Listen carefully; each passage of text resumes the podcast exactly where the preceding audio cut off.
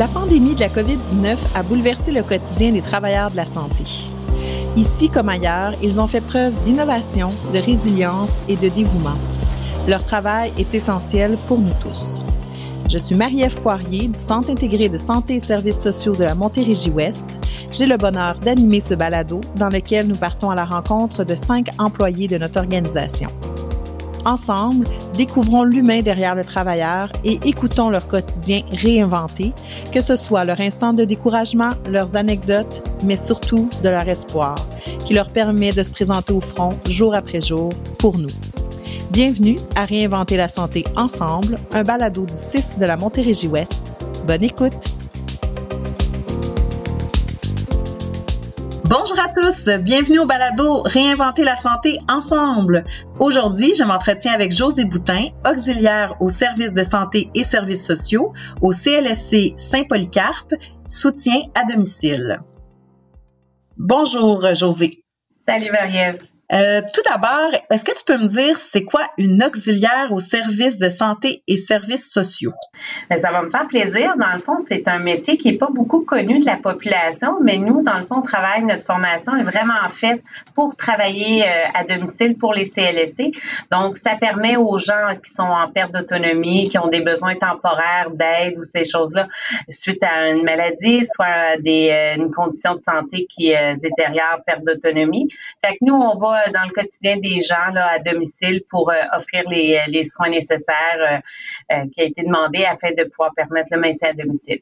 Et puis, dans le fond, dans notre jargon, on appelle ça les A3S. Oui, exactement. Les A3S, dans le fond, c'est nous qui sommes sur la route qui pouvons contribuer différemment ou complémentairement à nos collègues préposés aux bénéficiaires, mais nous, c'est sur la route. Et puis comment on, on rêve de devenir euh, A3S Est-ce que parce que souvent on va entendre plus parler d'infirmière ou de PAB. Donc comment vous est venu le choix de cette carrière là Ben en fait, euh, moi mon parcours a commencé jeune, j'avais 18 ans, j'avais fait mon cours de préposé aux bénéficiaires. Et puis euh, suite à une rencontre un collègue, un travail étudiant dans le fond, il m'avait expliqué son travail mais à domicile. Puis ce qui me plaisait beaucoup, c'est de pouvoir aller aider les gens pour leur permettre de rester chez eux. Leur milieu de vie premier était de leur souhait était de rester à domicile. Donc euh, ça j'aimais bien ce volet-là. Je trouvais bien aussi que euh, notre rôle comme auxiliaire euh, au service de santé, services sociaux faisait en sorte qu'on n'avait pas un rôle qui était intimidant auprès la population. Tu on est vraiment là pour les aider. On n'a pas un rôle de dire, souvent malheureusement, les travailleurs sociaux euh, vont souvent avoir, être vus, ah, c'est pour nous placer ou quoi que ce soit. Mais je trouvais qu'on avait une belle place dans l'équipe. Puis à domicile, ben, d'arriver dans le quotidien des gens, ben ça, ben, ça me plaisait énormément. Alors, on fait quasiment partie de la famille. On est leur, euh, leur visite quotidienne de semaine en semaine. Alors, euh, c'est le, le, côté qui me plaisait beaucoup aussi d'être sur la route. C'est très bien. On fait un travail euh, multidisciplinaire aussi avec le reste de l'équipe. Fait que j'aimais bien ce volet-là côté la route aussi. Vous êtes peut-être la seule visite qu'ils peuvent avoir aussi, des fois, les, les gens à domicile? Oui, exactement. Puis, tu sais, dans le fond, c'est un petit côté qui est touché parfois parce que, justement, on est souvent la seule personne qui, euh, qui le voit dans leur semaine. Donc, on crée un bon lien de confiance, mais en même temps, on est là pour aller faire un soin, on est là pour un service. Donc, euh, tu sais, il y a une limite à ne pas franchir, un rôle à, à ne pas dépasser non plus. Mais, tu sais, on essaie toujours d'arrimer, de pas blesser personne dans tout ça. Mais oui, on a un rôle significatif. Puis c'est un rôle, puis un métier gens sont très reconnaissants d'avoir notre aide. Là. Souvent, ben c'est ça, on va les aider. Des fois, on va aller faire le son, on va nous demander de, réchauffer, de préparer un petit quelque chose pour le dîner. Euh, on va avoir à mettre des gouttes, on va avoir à faire d'autres choses.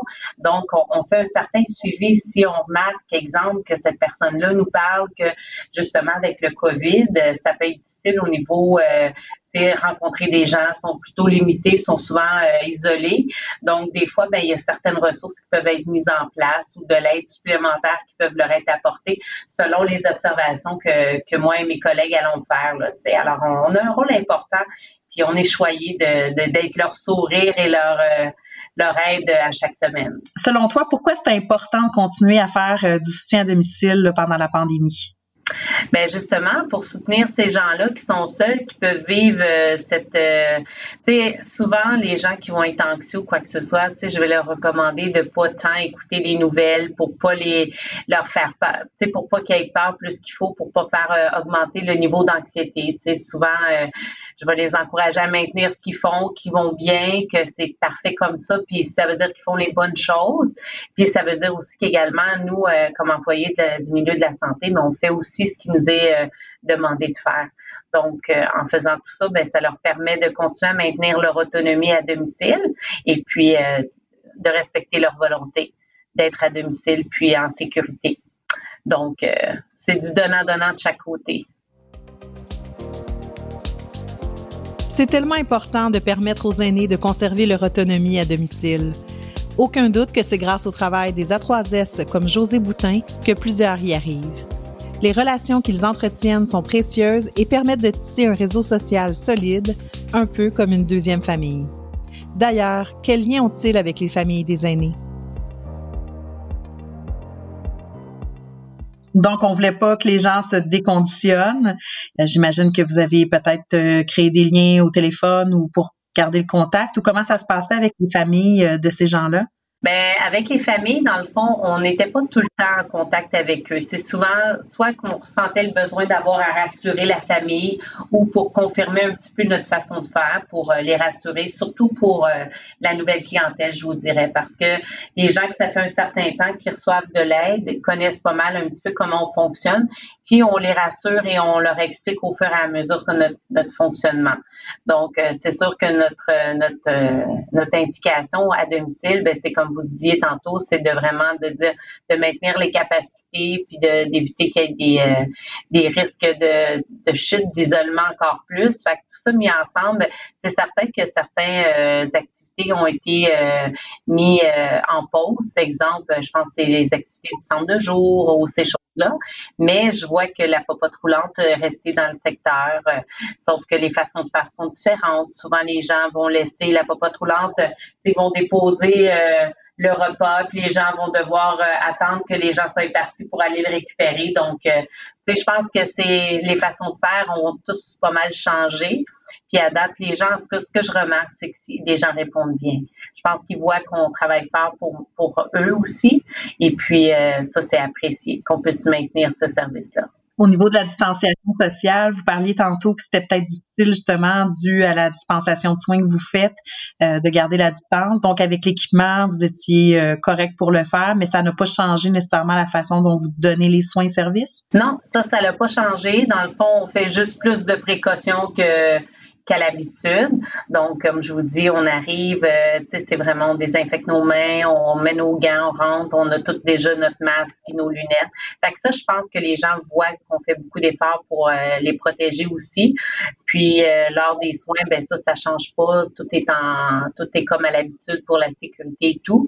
Fait que nous, quand on sort du domicile, ben on désinfecte nos lunettes, on enlève notre masque, on le jette. Moi, j'ai toujours mon petit kit de Ziploc pour jeter mes choses dedans. Tu sais, on vient qu'on on est assez euh, organisé pour justement euh, pas se contaminer euh, s'il y aurait lieu. Puis dans ton métier, qu'est-ce qui t'apporte le plus de satisfaction? Ce qui m'apporte le plus de satisfaction, dans le fond, je pense, c'est la reconnaissance des gens. C'est de, faire la différence auprès d'eux. Euh, par exemple, euh, je reviens de vacances. Oh, ben en tout cas, José, on t'a manqué, tu. Puis moi, j'essaie toujours de travailler qu'on n'est pas indispensable, puis de dire, vous allez voir, on est une belle équipe, je suis pas inquiète, vous allez avoir une continuité de soins, puis tout va être correct. Fait que je travaille beaucoup là-dessus. Mais quand on revient, c'est comme vraiment comme si on fait partie de la famille. Tu sais, oh, José, je suis contente que tu sois revenue. Puis, euh, tu sais, souvent, je leur dis, des fois, nous aussi, on a besoin d'un petit peu de repos. Fait que c'est de voir qu'on peut faire la différence par l'aide qu'on apporte ou juste aussi avec l'écoute qu'on apporte à ces gens-là. Des fois, ils vivent des choses difficiles, puis des fois, je m'excuse, hein, je t'en ai dit beaucoup aujourd'hui, mais j'ai dit c'est correct on est là pour vous écouter aussi. C'est sûr que si on verrait que ça serait plus euh, d'une autre catégorie, l'aide nécessaire, ben on référerait un collègue. Mais je te dirais que les gens sont très, très reconnaissants. Puis ça, c'est euh, c'est très gratifiant. C'est des gens qui sont mécontents. Bon, ça, peut arriver, mais faut, faut avoir en tête aussi que ces gens-là sont, sont en perte d'autonomie. Il y a peut-être des rêves qui ont été euh, froissés par une situation qui est arrivée dans leur vie par rapport à leur état de santé. Fait que, dans le fond, on peut être le, le reflet de OK, on vient vous aider parce que vous avez eu des pertes, mais en même temps, c'est pas quelque chose qui va durer longtemps a un beau lien de confiance, on, essaie d'être euh, compatissant avec ce qu'ils vivent.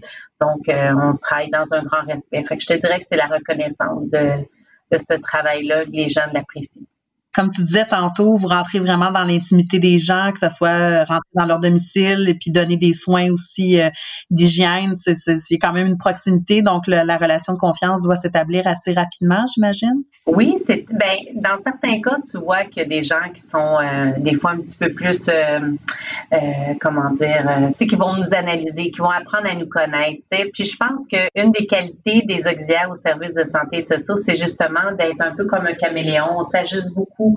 Tu sais, on est assez polyvalent, on s'ajuste beaucoup à la clientèle qu'on a. Donc, tu sais, si on voit qu'une personne est plus réservée puis qu'il faut y aller plus tranquillement, ben on va respecter ça aussi. pour entrer en contact avec une autre type de personne. Mais sais, on, essaie beaucoup d'être à l'écoute de ça pour pouvoir mieux intervenir puis pour pouvoir euh, créer le contact. Si on veut trop au début, c'est autre chose. C'est faut, être à l'écoute. faut être à l'écoute de comment ça se passe parce que chaque personne est différente, chaque personne a ses attentes, chaque personne, tu sais, nous, dans notre travail, on travaille l'autonomie de la personne. Fait que si on va là pour faire tout à leur place, c'est pas notre rôle. Notre rôle, c'est de dire, écoutez, gars, moi, je suis là pour vous permettre de continuer à faire vos choses. Si je le fais tout pour vous, je vous rends pas service. Donc, euh, tu sais, c'est de travailler ça au départ. Il y en a qui peuvent réagir, mais en général, quand c'est pour leur bien, on leur explique, puis euh, ça passe bien. Puis, est-ce qu'il y a un moment qui est particulièrement touché ou marqué pendant la pandémie? Pour l'instant, c'est ça. Comme je vous disais, on avait des rencontres assez euh, fréquemment, à chaque semaine, à un moment donné, avec notre, euh, notre employeur, notre chef euh, de programme. Et puis, si on avait des inquiétudes, si on avait des, des choses qui nous qui nous effleuraient l'esprit, qui nous inquiétaient, on, on, pouvait poser nos questions. Mais je vous dirais que non, ça n'a quand même pas été la panique sais, je sentais qu'on avait quand même une protection et tout ça. Là. Fait que ça, ça, m'a beaucoup euh, rassurée. Fait que je dirais que ça s'est, tu sais, j'ai bien quand même géré euh, durant la pandémie. C'est certain qu'il y a des, il y avait des zones rouges. Euh, comment on fonctionnait au CLSC en fait, où est-ce que je travaille, c'est que il y avait des noms qui étaient, tu sais, les gens se mettaient disponibles ou pas. C'est par mhm. exemple, on devait aller porter euh, renfort pour un centre d'accueil ou quoi que ce soit, euh, en privé ou n'importe quoi, là, qui avait une zone rouge, ben, on il marchait beaucoup par euh, les gens qui se portaient volontaires.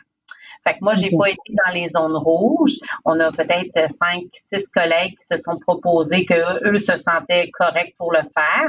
Donc, je pense qu'ils ont été bien encadrés puis qu'ils ont eu un bon suivi là, parce que j'ai pas entendu on voit que ça n'avait pas bien été. Fait que ça, j'ai bien apprécié que ça soit sur euh, principe de volontaire.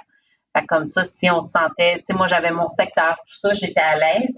Fait que j'ai des, des, collègues qui ont, qui ont voulu le, le faire, puis c'est correct aussi, puis j'ai bien apprécié qu'il y, en ait qui se soient portés volontaires là, pour justement euh, peut-être plus gérer ça à ce niveau-là. Et puis, est-ce que euh, tu as eu vent ou en tout cas qu'il y a des, gens qui t'ont émis des commentaires euh, qui t'ont particulièrement touché, encouragé, surpris euh, de la part d'un usager ou même de leur famille? Bien, je pense que le fait de nous sentir euh, avec la continuité des services, je pense que c'était ce qui était le plus apprécié parce que ça permettait aux gens de pas trop défaire leur routine. Tu sais, ça faisait une certaine régularité dans leur quotidien. Sachez que c'était assez important pour eux. Là. Souvent, souvent les gens vont dire oh, j'ai rien que ça à t'attendre, j'ai juste ça à faire, puis tout. Mais en même temps, ben, c'est ça, ça nous permettait de garder euh, de garder leur euh, sécurité, si on peut dire. Là, que souvent, ben, quand ils nous posaient des questions, on leur répondait le plus sincèrement possible. Puis je pense que ça, ils ont apprécié de nous voir arriver toutes déguisées avec notre masque et nos lunettes. Fait que non, ben écoutez, j'ai pas eu d'écho particulier à moins que de savoir que c'était apprécié que les soins continuer parce que les besoins étaient là. Puis souvent aussi, le contexte euh, que j'ai remarqué, c'est que des fois, on a des contextes où ce que, euh, il y a d'autres gens qui habitent à la résidence. Des fois, ils ont d'autres besoins. Mais les autres besoins de les autres membres de la famille, exemple, c'était d'aller à l'extérieur pour euh, un atelier en santé mentale ou quoi que ce soit, mais là, il n'y en avait pas. Donc, des fois, on pouvait ressentir de la tension, on pouvait ressentir un trop plein comme leur routine avait changé. Mais nous, c'est comme on faisait une régularité, c'était correct, c'était apprécié. c'est le fait de savoir que même si certains intervenants, euh, leur travail était beaucoup de, du télétravail, exemple, ben ils savaient que si jamais il y avait quoi que ce soit, ben je pouvais les référer à eux, mais que ça serait par contact téléphonique. Fait que non, je pense que c'est le, fait de continuer à être rassurant dans nos, euh, dans nos soins puis d'avoir une continuité. Je pense que c'est ce qui a été le plus apprécié. Fait que vous avez poursuivi euh, votre horaire, là, donc les gens savaient à quelle journée vous venez. Euh, donc, il y avait cette espèce de, d'élément rassurant dans, dans cette cohue un peu COVID. Vous étiez comme l'élément central que ça, ça bougeait pas de la routine. Là. Exactement. Fait que ça, ils ont apprécié, puis c'était, c'était bien correct aussi parce que pour certains qui, qui avaient demandé à peut-être diminuer les, euh, les soins durant le COVID parce que soit le, la fille ou le garçon était comme euh, en arrêt de travail, ben à ce moment-là, ils savaient que si jamais il y avait quoi que ce soit, que ça devenait un peu trop lourd pour eux, ben moi, je les encourageais à recontacter le bureau puis leur dire, regarde là, c'est trop pour moi, j'apprécierais qu'on commence les soins, puis ça, ben ça a été apprécié ça aussi. C'est comme la famille voulait faire leur part, mais jusqu'à certaines limites de leur connaissance et de, de leurs possibilités. C'est un beau travail d'équipe à faire avec la famille ou l'entourage euh, de ces personnes-là à domicile. Ah, exactement. Moi, c'est ce que je dis toujours. Je dis on travaille en équipe parce que quand je suis pas là, c'est vous qui continuez les soins. Donc, c'est important de qu'on communique bien ensemble. Puis souvent, mais tu sais, moi, je leur dis, ben, gars, venez me voir faire les soins quand ils me disent, ah, c'est difficile faire ci, faire ça. Ben, je viens m'observer comment je fais les soins. Comme ça, si ça peut vous outiller, vous aider, ben, tant mieux. Fait que c'est ma vision de, à moi aussi pour les soins à domicile, c'est notre travail d'équipe. On est complémentaires.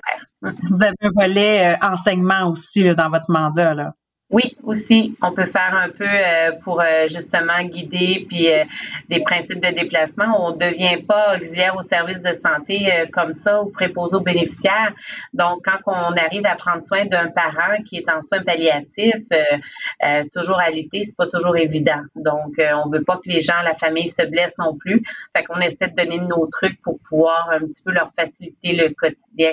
Alors, euh, ouais, c'est ça. On fait un beau travail d'équipe. Dans la clientèle, est-ce que vous diriez que vous avez plus des gens euh, âgés ou ça vous arrive aussi d'avoir une clientèle plus jeune? Là?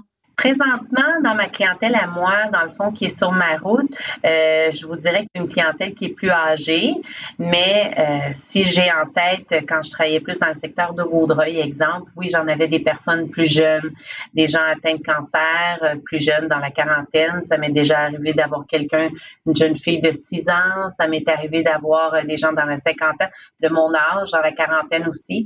Donc, c'est ça. On a, on a à avec un différents types de clientèle. Donc, euh, on s'ajuste. Et est-ce que justement, il y avait une période où vous avez suivi des gens peut-être qui étaient en fin de vie dans le contexte COVID, est-ce que comment ça s'est déroulé? Ça s'est bien déroulé pour euh, les gens que j'ai pu accompagner. En fait, euh, tu sais, les, soins infirmiers, comme on travaille très euh, rapproché avec les ergothérapeutes, on travaille très proche ensemble. Et puis, on fait un, un beau travail d'équipe encore une fois, là, tu sais, parce que ils essayent le plus possible de respecter les volontés de chacun et chacune. Donc, tu sais, tout ce qui peut être mis en place à domicile, ben, je pense qu'ils vont faire en, conséquence pour pouvoir le faire. Ou si jamais leur volonté est qu'à un certain niveau euh, d'être transféré en maison de soins palliatifs, c'est fait. Mais je pense qu'en en principe et en généralité, là, c'est pas mal tout le temps respecté puis ça va bien. Là. on essaie d'éviter d'envoyer les gens à l'hôpital quand c'est pas nécessaire, puis quand on est capable de pouvoir euh, bien offrir euh, les soins à domicile. Alors, j'ai pas eu de cas comme on dirait, qui tourne mal ou catastrophique là, en tête. Là. Je pense que les soins infirmiers sont très, très présents aussi dans des cas comme ça. Donc, euh, je pense que la famille c'est leur volonté justement de ne pas aller à l'hôpital dans des situations où le COVID sont pris. Donc, euh, non, ça a bien été. Est-ce que tu sais si la famille pouvait euh, se déplacer à la résidence de la personne dans ces moments-là? Euh, oui, il fallait qu'ils mettent les, masques et tout ça, eux aussi, se désinfecter les mains. Euh, c'est certain que s'ils sont là euh, la majorité du temps, ben, la famille n'aura pas à, mettre tout le tralala. Ça va être plutôt moi qui, qui va ou les infirmières ou les intervenants du CLSC. Donc, quand ils, restent là pratiquement pour veiller ou pour s'occuper de leurs proches parents, souvent c'est à leur domicile même. Donc, oui, était, c'était possible d'être à leur côté, à leur Donc, il y avait toutes sortes euh, de situations. Il y en a qui habitent avec leurs parents, euh, donc ça fait partie d'une bulle familiale. Il y en a d'autres que c'est des, visiteurs un peu externes, donc devaient mettre des, des mesures additionnelles euh, de prévention là, pour aller rencontrer, mais il n'y avait pas d'arrêt de, de, visite à domicile comme tel. Non, il n'y en aurait pas. Puis de toute façon, je pense que par la logique des choses, pour protéger les, euh, leurs membres de famille qui est en fin de vie, je pense que par logique, ils priorisent vraiment les gens prêts pour justement pas euh, faire exprès de les mettre à pour rien. Fait que je pense qu'il y, y, a une logique qui se veut s'installer aussi dans les euh, dans la famille. Là. Alors, c'est ça. Oui, c'était bien fait. Je pense qu'il y a un respect dans tout ça. Donc, COVID ou pas, pour euh, le, soutien à des gens qui sont euh, plus en fin de vie, ça s'est quand même déroulé selon la, la normale là, habituelle. Oui, puis je pense que c'est même, euh, même plus rassurant pour eux. C'est quand ils sont en soins de vie puis qu'ils ont les gens, les membres de la famille alentour d'eux pour les, les, les, accompagner dans cette étape de vie-là, ben, je pense que ça a été bien respecté. Et puis, est-ce que tu dirais, selon toi, là, que le milieu de la santé est en train de se réinventer? suite à la COVID? Je pense que oui, parce que j'ai pas l'impression qu'on va arrêter de prendre ces mesures-là. Euh, je pense que ça va être pour j'ai l'impression que ça va être pour le mieux. C'est sûr qu'on c'est une nouvelle euh, façon de fonctionner. Moi, depuis que je travaille au CLSC, c'était la première euh, pandémie que je vivais. Euh, donc, tu sais, je trouvais ça juste bien correct qu'on puisse mettre en place ces mesures-là. Je pense que c'est des réflexes qui vont rester, qui vont peut-être épargner d'autres maladies, d'autres infections, ces choses-là. Fait que je pense que ça va être un réflexe. Je pense qu'on n'a pas terminé de travailler avec euh, des lunettes euh, protectrices et des masques. Puis je pense que c'est pour le bien des, euh, des gens alentour de nous. Bien, merci beaucoup, José Boutin, avec qui je me suis entretenue aujourd'hui. Euh, José Boutin est euh, A3S dans notre jargon, mais auxiliaire au service de santé et services sociaux au CLSD Saint-Polycarpe, volet soutien à domicile. Merci beaucoup. Merci, bonne journée. Vous avez apprécié? Inspirez vos proches, vos amis et vos collègues en leur partageant ce balado. Ayons aussi une pensée pour l'ensemble des employés du système de la santé et des services sociaux qui s'affairent chaque jour à innover et à réinventer les soins de santé.